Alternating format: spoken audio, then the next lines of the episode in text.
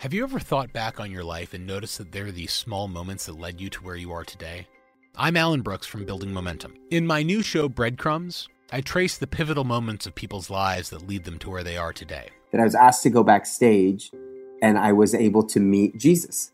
And I just very distinctly remember thinking, I want to do that.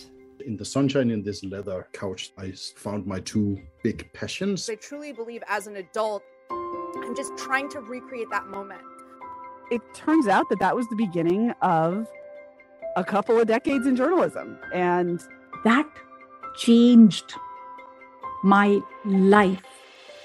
Through storytelling and conversation, our show traces the circuitous trail of how the creatives and intellectuals of today got to where they are.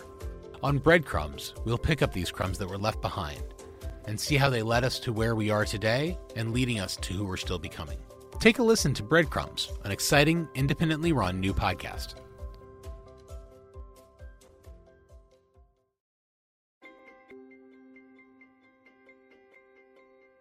I actually do remember our first date was when we went to that ice cream shop in the West Village. Right. It was like a fleeting ice cream shop somewhere in the West Village, like on like a Yeah, cute street. tiny spot. Yeah. And we bonded over marshmallow sauce. Yeah. yeah. and we talked about ice cream and, Yeah. and sort of uh, fantasizing about having ice cream or, or making ice cream. I mean, I think I did. Yeah, I think we were talking, and we were just talking about the shop, and it was. I remember having a conversation about, oh, this is so cute. I like this, and like we started just kind of discussing it. I'm Alan Brooks, and this is my podcast, Breadcrumbs. We have conversations with people about the most pivotal moments in their lives and how they found themselves where they are today. So, let's break some bread. My conversation this week is with the founders of The Social in New York, which is a bomb ass ice cream place. Brian and Jackie are so interesting to talk to because they create this energy of love. And they've built this company from a really challenging moment and decided to throw everything back in with each other and try again. And that's something that very few people are capable of doing, let alone a couple together, so intrinsically tied to one another and so joyfully pursuing the things that they love.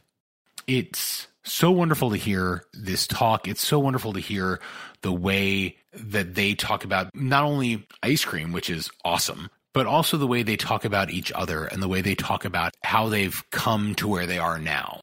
It's, I think, our first couple conversation, you know, two guests, and I could not have asked for a better pair for that start.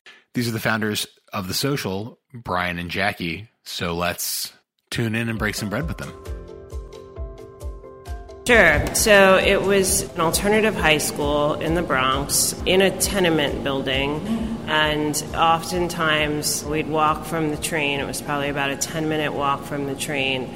And if we came in on a Monday, there would be a lot of the times bullet holes in the school windows and blood stains on the street, needles, yeah. All that kind of good stuff. It was a tough school, but it was a school designed to help kids that had failed for either weapon suspensions or fights and kind of giving them agency and love. So it was nice in that sense. I'm not quite sure it really worked, but Tried. we tried. The first time I saw Brian was the first day I was in the school that Brian was already teaching in and I was coming in, so I was getting a tour from a student. And I saw Brian in his classroom and I thought, oh, he's cute. He had long hair and he just looked cute. And then I looked at his face and he looked miserable. I'm like, wow, he's really cute, but he looks so miserable. And it scared me because I'm like, oh my God. I'm like, is this school like the school of misery? Mm. What's up? Yeah, I guess that's true. I mean, that was kind of every day. it was an hour and a half to get there from Brooklyn to the Bronx, and then by the time we got there, it was it was start what school started at eight or something Yeah, like it was that. early. So it was it was early, and then it was just so depressing being there in that space and that building. Yeah, so I probably was depressed, but I did have that long hair. That's true, as opposed to being bald now. Oh well. Yeah, you were cute. You were cute, but but but really unhappy. And I was I was excited to work in the school. Well, and you were gorgeous. I just apologize. I have trouble remembering like being like that incredible spark or something. That came later. I think we started hanging out with each other right away, pretty much because we realized we lived in Brooklyn, and I had a car, so I would drive Brian home sometimes. That's true. But we were both involved in relationships. I mean, I was married. Yeah. You were living with somebody. Yeah. So we were platonically friends, but I would catch rides. Yes. But I didn't really like catching a ride with you because you smoked at the time, and you would smoke all the time. That's true. You drove home, and even when you wouldn't smoke, the car just oh. But it was better than taking the subways. Well, we were friends for quite a few years. I mean, I guess I taught for two or three years uh, at that school, and the school's location changed. We ended up shifting that location and went to work at a branch in Brooklyn. And again, Jackie and I and a friend of ours, Debbie, who was the guidance counselor, would hang out. We'd have lunch together. We'd hang out in Debbie's office, and then we we would socialize outside. The three of us most of the time together. And then uh, my marriage was ending around that time, but I would spend a lot of time in Debbie's office with Jackie and whining and complaining and being sad, and the two of them supporting me. And so we were all just three friends for quite a while. And then after I left and marriage ended, went back to school. And then we just stayed in touch and kept being friends. Yeah, that's when misery Brian turned into like happy go lucky Brian. Once I left school, you mean? Once you stopped teaching and you started working for sci fi, oh. and that's when you became a completely different person. Yeah, I wasn't really happy in my relationship, and he was ending or had ended his relationship, so there was some issues there. But he wasn't really my type, so I was kind of like not thinking about him as anything else but, all right, maybe friends with benefits, and that's about it. That's true. I, I think that uh, I was more interested in the idea than you were at the time, but I think it took a lot of time to sort of shift from being friends to friends with benefits to being in a relationship. I actually do remember our first date was when we went to that ice cream shop in the West Village. Right. It was like a fleeting ice cream shop somewhere in the West Village, like on like a cute Little street. Yeah. And we bonded over marshmallow sauce. Yeah. yeah, yeah. and we talked about ice cream and, Yeah. and sort of fantasizing about having ice cream or, or making ice cream. I mean, I think I did. Yeah, I think we were talking, and we were just talking about the shop, and it was. I remember having a conversation about, oh, this is so cute. I like this, and like we started just kind of discussing it. Yeah, and that would have been 97, 98. I mean, I mean, it was, it was a long time ago. Yeah, it was a long time ago. I think we were such good friends, you know. It was like when Harry met Sally kind of thing. Yeah. right? We were friends for so many years, and we built a foundation in friendship that was obviously very important. It was not until 2002 that we got married. so it's 20 year anniversary in another three weeks. Yeah, I mean, it's true. We had a we had a very a friendship, like a growing friendship that like started as teachers and we kind of traveled through life together in different ways. Okay, okay. I just want to talk about everything. I know I'm on Zoom, but can we like hang out the whole day? I am also a reformed teacher. I taught for about three and a half years. I left as soon as my provisional license expired because I realized that working inside the the bureaucracy of public school was not the fit for me. So I would love to start with both of your decisions to leave the profession, leave teaching, and leave the classroom. But Brian, starting with what drew you to sci fi?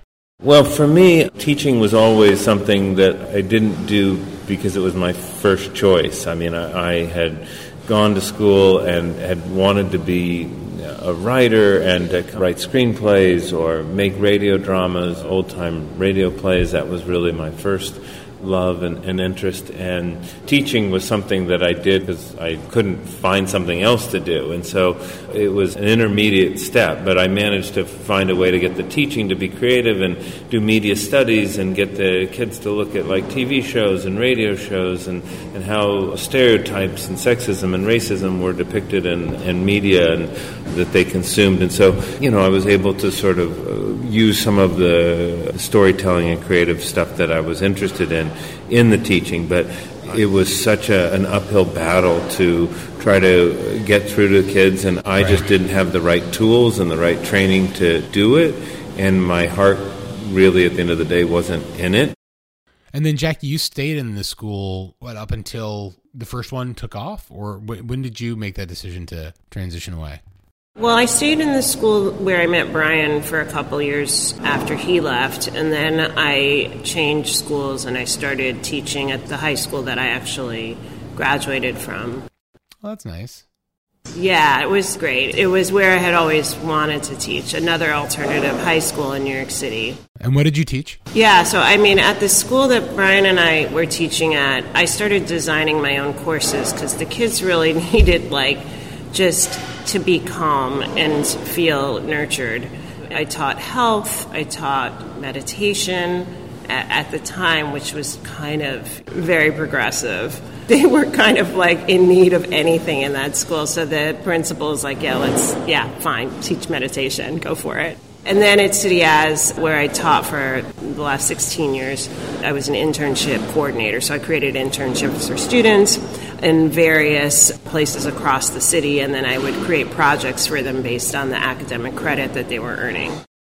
That's interesting. So it's a really interesting theme that uh, pops up through a couple of your stories and what you're doing now to connect. I was reading about you guys. There's there's a lot out there. It's very exciting one thing that kind of thematically pops up again and again, and you both kind of said this in your own ways, is that you were desperate to connect to your kids and find a way to, for them to have a sense of connection and community in in their own spaces, right? Brian, you you were saying that you had to build this curriculum for media studies and get kids to imagine what is behind the stuff that they're absorbing, and, and you were saying about building a curriculum for kids who needed something different and needed that sense. And and still now you're you're still doing that, finding these ways to bring people together and find ways to give people an opportunity and a space to gather and to be themselves around things they love. And I think that's just a lovely thread that carries through.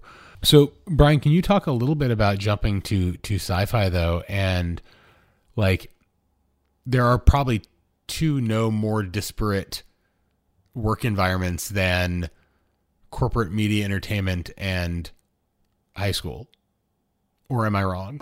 No, I suppose that's true. I mean, most of the time with writing, though, it's a solitary experience. I mean, if you're screenwriting, you're doing it at home alone in front of a computer or typewriter, then you're having meetings, I guess, uh, with those corporate media types that you're talking about. But m- most of the time, you're you're spending time alone with your thoughts and, and crazy monsters. In my case, since I was trying to write monster movies, but I also worked at Sci Fi Channel for a number of years, producing and directing radio plays, basically, during a first dot com boom when they didn't have yet video online. We just had flash animation and basically streaming audio with uh, 28.8, and then we went to 56K. So I was, you know, producing radio plays and, and directing radio plays, and that was the dream come true. That was the thing that I had most wanted to do at the time. And we did live shows with Foley artists and sound effects and live musicians. And we get Jackie involved because we've been taking acting classes and, and, and interested in acting and doing theater work. So was that the first time then that you guys functionally collaborated? Was when, when you brought her on as an actress? I think that's right. Yeah, we we would absolutely. Yeah, and I, I mean, you would you would definitely like sort of give me notes on all the different shows that I was trying to do because we I, we were dating at the time, but hadn't yet gotten married because this was 98, 99, Right. 2000. Well, so Jackie, what prompted you to go into acting classes? Oh, I had been acting since I was 10 or 11. I had been in acting school. It was always something I enjoyed doing. So when Brian was producing these plays, I thought that was super cool. And of course, I wanted to be involved. And then I had started taking acting classes again, maybe a couple years prior, just to fulfill that part of me. Yeah, keep the energy alive. I was an actor for a very short amount of time. That's what I taught in high school was was theater, thinking that I would be able to continue that creativity through. But then the administration and the the work of teaching is different than hanging out with a bunch of kids and making art all day long, which is what I had fantasized it was going to be. So you guys finally get to collaborate. How did it go at first? I think it was great. I think it was you cast me the first radio play you cast me in was Breakaway Back Down, and it was with Fisher Stevens who was in it. Feel the Zazz. Oh, Breakaway Back Down was the one you were like the oh, lead in. right. Yeah. Breakaway Back Down was all. Oh, Feel that was Zazz. Feel the Zazz. Oh, okay. Yeah. So he remembers that, right? Fisher Stevens Fisher, yes. yeah. And I had done a, a Janis Joplin. I did a really good Janis Joplin impression. Janis Joplin in And yeah, and that was pretty fun. Yeah, no, it was Um, great, and and you would just help with just with everything. I mean, just in terms of like helping cast, helping like who, who was good and who was bad in auditions, and Yeah. that was that was easy collaboration compared to like ice cream collaborations Yeah. years later. I Yeah. mean, that, there wasn't really much writing on. Yeah. It was fun and uh, Well, you, had, exciting. you also, yeah, you had a huge budget, Yeah. and that was the. I think the last thing that we did together was Kindred. That was the a huge. How Alfre many? Woodard Alfre Woodard, Lynn Whitfield. And that was Oh a my God. collaboration in the sense that you're the one who told me we have to get the rights of this novel and we have to do this. I didn't love sci-fi so much, but I did love Octavia Butler, and Kindred was one of my favorite books. So if he had the opportunity to do it, I was like, yeah, let's do that. And so, and it was great because it was a lot of work, and we had Ohad creating all of the music yeah, for a good it. friend of ours did all the, the score. Ruby Dee yeah. was in it. Oh, Ruby Dee. Oh my God, she was Oh, wow. incredible. Yeah, she was incredible. Yeah, that was fun.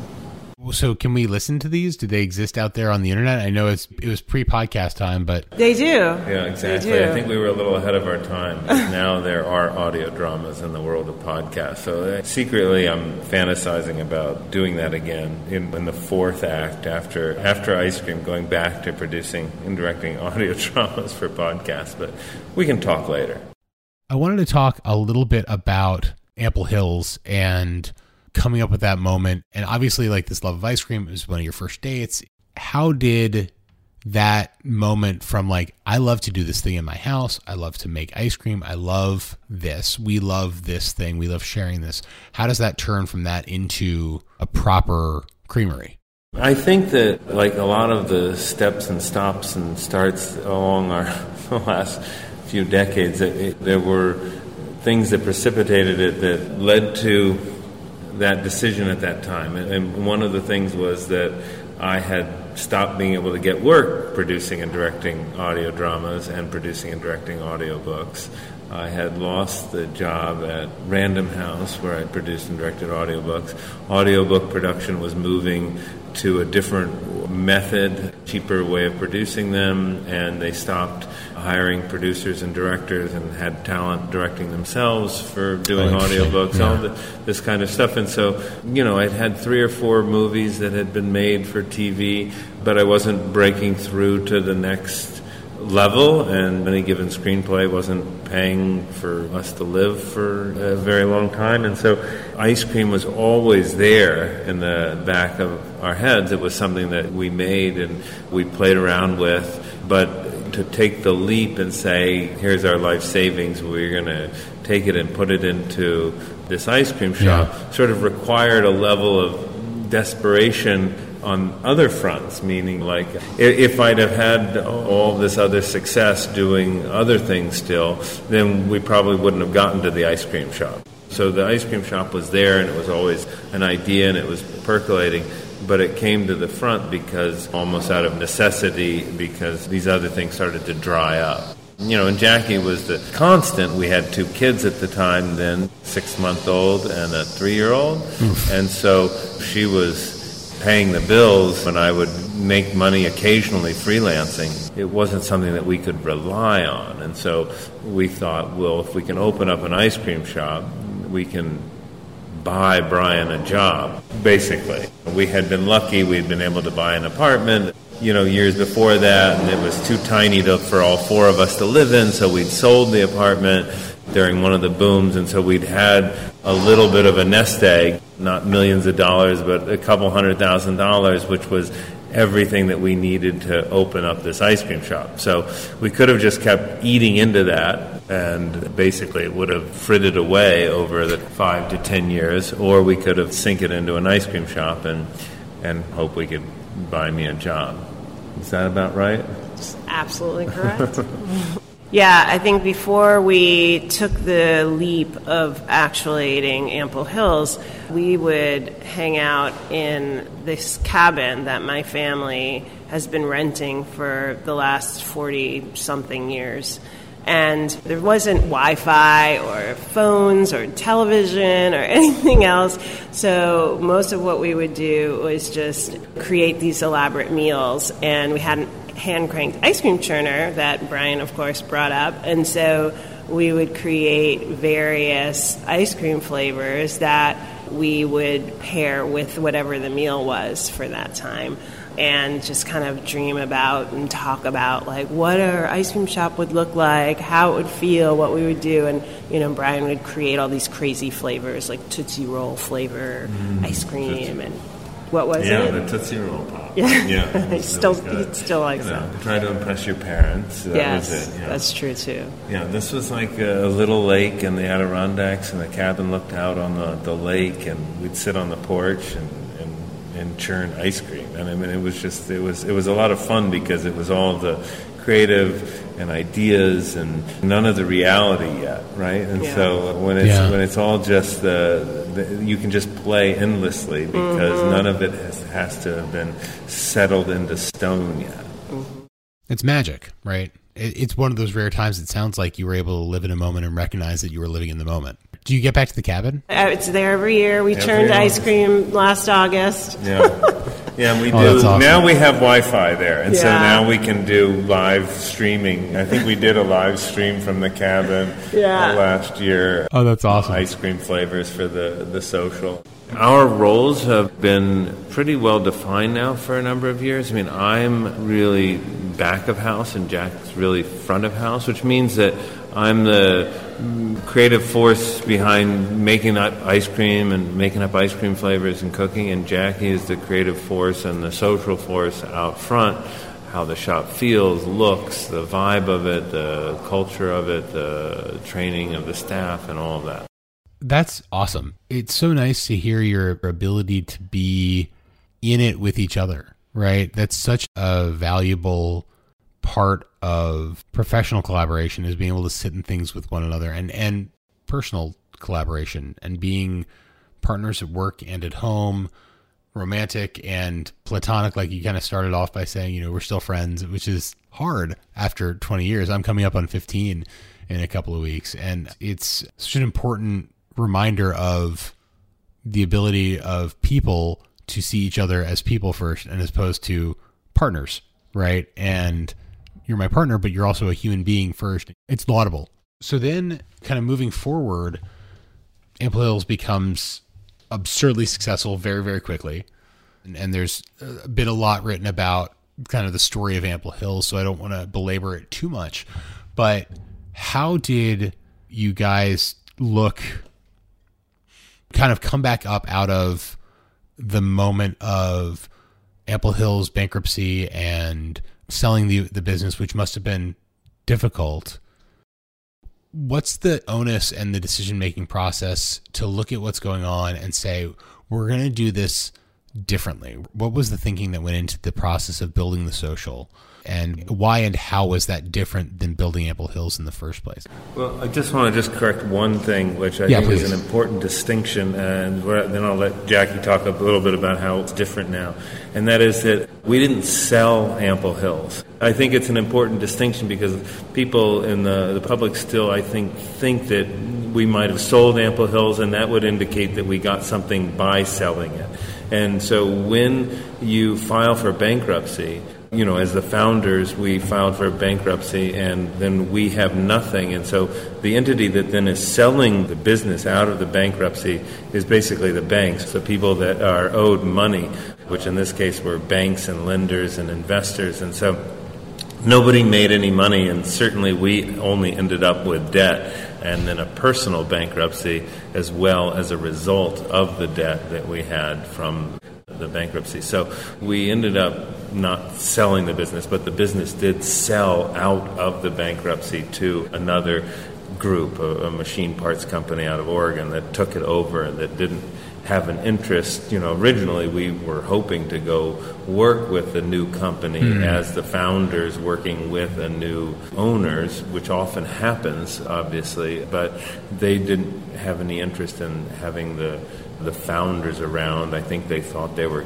buying a, a, a commodity and not Mhm. a, a brand, and so therefore the founders were not essential to that vision and moving forward. So, in any event, uh, in terms of how it's different, there are a lot of ways that we sort of set out to make it different. Yeah, I mean, I think we weren't, as Brian said, ready to necessarily let go of having this community ice cream shop and company and experience. There were a lot of things that we wanted to continue on, and I think we did incredibly well at Ample Hills. And so we were also in the thick of the pandemic. We filed for bankruptcy the same day that New York City shut down because of Oh COVID. God. So it was kind of like all worlds were like completely up. It was just complete upheaval. Our personal world, our business world, our our city, our country, our world, world. I don't know. It was just like crazy town. So we spent a lot of that time just trying to figure out well what can we do you know what are we going to do to survive number one and what is our best bet i mean we had nothing now right like we filed bankruptcy for the company but we've had to file personal bankruptcy so now it was just kind of like well what what can we do and so thought about all kinds of ideas. Yeah. I mean, going back to teaching, you know, Yeah. going back to screenwriting. I mean, all those things were on the table. Mm-hmm. We just couldn't honestly think of anything that was as sure a bet as I guess we thought. Well, we know how to make ice cream. We know how to build a community spot. Well, so t- t- talk about that, the build a community spot part, because I think that is something that really has resonated very, very deeply within me about the social. I mean, obviously, from the name, you're drawing people in for a specific reason, but something that building momentum, which is our company, really believes that a company doesn't have to worry, shouldn't focus rather on profit margins and making as much money as possible, but rather make the community better and impact your community that you're a part of because it's your neighborhood when you're a business and when you're a small business especially right? It's like moving into a neighborhood. And how do you make that neighborhood better by being a part of it? Can you talk about how the social is with that community in mind so the four because everything i've read about and everything i looked into so focuses on community first almost ice cream second right? That ice cream is a way to get them in the door but really building building the community is what's important there Yeah, it, it is. It was really important. And again, just especially because we were in this pandemic and socially isolating, and the name, the social, obviously comes Sure. from this idea that we just need to gather and be social. We're human. And it's a very, very powerful word. And it's a very powerful experience. And we experienced not being social for that time period. And, Yeah. you know, and how detrimental it is to everybody's mental health. And being a New Yorker and growing up here, I was torn apart by the fact that everybody was leaving the city. And I was like, oh, geez. I'm like, everyone's leaving. All these blocks and blocks in New York City were just kind of decimated, and empty retail shops were moving out. Retail's dead. That's what I heard all the time. And it made me really sad because one of the things I love so much about this city, about where I grew up, was the fact that you could access these incredible places, you know, mom and pop shops and, you know, places that were not chains, that were more personal. And so I felt we absolutely have to stay here. And we knew we wanted to create a space that was going to bring people together. And we found this location in Prospect Heights. It wasn't the first one that we were looking at, actually but it was even bigger than the first one we were looking at, which mm-hmm. made us more excited about the fact that we could host parties and gatherings and have games for people to play, and each one of our booths yeah. have game tables embedded in them. And it's one of the things that makes me really happy to come here, especially on a weekend when there are a bunch of families and people coming in and just enjoying the space and playing ping pong on our table and That's chatting. Awesome. So I love that. I read in one of the interviews with you. You said, you know, it wouldn't work as a 550 square foot space. We needed this 2,700 square feet. We needed to have room for humans, room for people.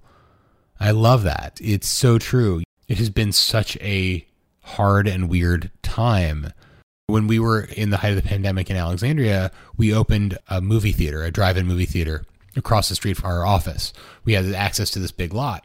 Same idea though was that like people just needed something, right? And we were sitting at home like, what the hell do we do with our kids this weekend? And the idea was, well, why don't we just start a drive-in and see what happens, right? Bring people together. They needed to be together, and that's such a draw. I do want to talk about ice cream really quickly before we wrap up. I need to know a couple things. What are your favorite flavors that you make? It's whatever I'm making. Every flavor yeah, is your favorite flavor. He literally says after every single flavor he makes, "Oh, this is the best flavor I ever made." yeah. But I mean, right now I'm working on a white chocolate ice cream with swirls of peanut butter and peanut butter chocolate covered potato chip clusters, and so oh that's like something that we'll we'll probably come out with next week at some point. I haven't lost the fun and the joy of, of making ice cream and, and coming up with new flavors. If we only made the same eight or ten flavors over and over again, we never changed it, then I would just stop. I mean, there's there's literally no reason to, to go on. And so, ice cream, it is like soup. It's like you can literally do anything with it. And so, I still wake up in the middle of the night with you know new ideas for like uh, flavor variations, and oh my god, we got to go and try that. What was the impetus to add donuts to the mix? Part of it is just we were looking for ways to differentiate ourselves from our previous business, which still exists an eight minute walk away from our front door here. And so sure. we are in competition with ourselves, as it were. And so we looked for lots of different ways. You know, at the end of the day, we weren't going to reinvent the wheel and make all ice cream with goat milk or all ice cream with avocados. I mean, like we, we were going to make ice cream that by and large was very similar to the ice cream that I made before, but improved upon. And so I spent the whole year of the pandemic remaking all the flavors over and over again and revisiting the base recipes to see if I could improve on the texture, the quality of the ice cream, and think we did and continue to do so.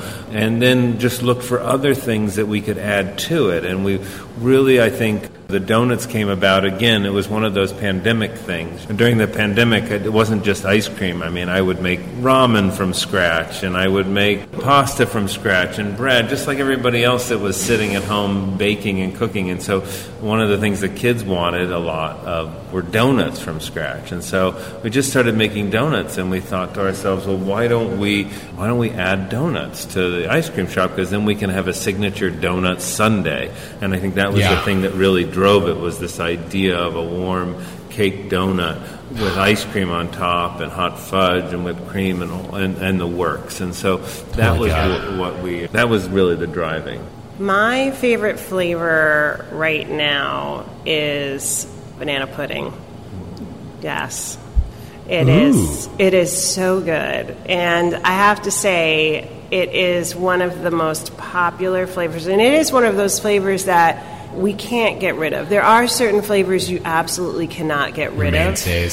Yeah, they have to because people get angry, like they get hostile. yeah, no, they come in specifically. They will say, "I've traveled for the banana pudding. You don't have it," and of course, we didn't have it because, like a lot of things these days, things are hard to source. So we couldn't get Nilla wafers. So we drove out to Bayonne, New Jersey last weekend, like a Walmart, to get enough Nilla wafers to make this flavor. And it's stuff like that that you, you realize, like, okay, you know, we got to figure out how to do it. Brian likes to make all these different flavors, new flavors, right? But there are definitely flavors that we have to. The problem is that I keep making more and more Yeah. brilliant, wonderful flavors that everybody Uh-huh. loves, then I can't experiment. Make I got to occasionally make bad flavors. What is what is that? Or or the dipping cabinet has to go from twenty four flavors to like forty eight. 48, that's it. What are we That's gonna it. do? Well, I will let you know if I ever see boxes of Nilla wafers from now on. I'll just I'll buy them and I'll send them to you guys just so you have We like the Um, mini ones, FYI. mini Nilla wafers. Noted.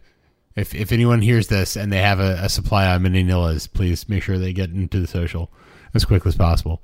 Well, to wrap up, we ask folks the same questions, and usually we're asking people one on one. So I want to think about this. We ask people kind of what their alternate universe versions of themselves would be doing.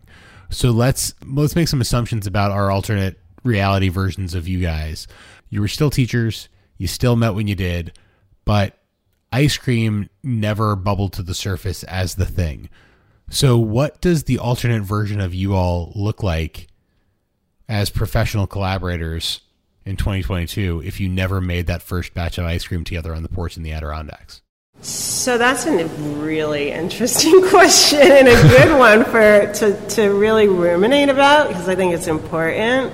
I feel like the one thing I could think of is that we would be creating some type of world, perhaps in the media arena, where we're uh, engaging people experientially somehow, whether that's like some type of film or short series or something that definitely feel like I, maybe it's because we talked a lot about the early the early times and, and creating these radio dramas together. It, it's it was igniting a spark about doing something like that again, but having it have some more meaning and maybe some something tangible, something some some type of it could be a restaurant, I suppose, or drive-in. I like the idea of a drive-in. Here I'm thinking Um, about fondue. That's what I'm thinking about. oh, fondue, yeah. Coming hard for the melting pot. I like it. Yeah, so the exactly the melting pot is not Sucks. good. It's not a great it's not a great user experience. Listen, I love the melting pot, but it's just not good fondue. And I've had the this fondue pot for- Collection? What are you we- talking yeah, about? No, but I, the first fondue pot I got in college. But now Jackie and I give fondue pots to each other. It's like Christmas presents that we find on eBay. We've got a collection of six or seven fondue pots, and we have fondue parties. So it has definitely been something that's been sitting there, and we we gave a lot of thought to it during the pandemic year, and we couldn't think of anything less COVID friendly than fondue and sitting around a pot of cheese together. But in an alternate universe, I could see like Rick's place at Casablanca having our fondue restaurant. That, Oh yeah. Like a 70s thing with the shag carpet and the. you've already designed it? In our heads, yeah. Oh. We've got it. We've got it. We just I'm here need for the it, guys. We just need the funding. Put it together, Alan. We, we got this Oh. fondue restaurant. Listen, you guys want to make your way down the DC region? It's ripe for a, a fondue, a, a, a nice bespoke pop up fondue place. I'll do that all day long. I'll do pop up fondue all day long. Pop up fondue, that's fun. I'm in. And the very last question is so, uh, one more time, thinking back to your former teacher selves, you guys are, are starting to date. What does that couple think of the couple that you guys have become 20 years later, 30 years later? 30 years. Damn. Yeah, it's crazy how that happens. Well, except for the bankruptcy part, uh, we would have been very proud of it. Yeah, totally. Yeah. I mean, except for that little part about like basically not being sure if we can pay our bills and feed our kids and Yeah. send them to college. All the rest of it is pretty good. Yeah, no, I, I, I think that, yeah, they would have been really, like, psyched to see what we created. Yeah. Oh, I'm so happy. Absolutely. Well, thank you guys so much for for spending the hour with me. I really, really appreciate it. Again, um, you know, we have some some fun background sounds of what you know life at the social is before before opening. So make your way to the social if you can. If you're in the New York environs, it looks awesome, and I'm confident my producer will attest to its deliciousness and its delight. Who gets to be there, and I'm super jealous of her. Thank you. Thanks Thank so you. much. you all. Thank you, guys.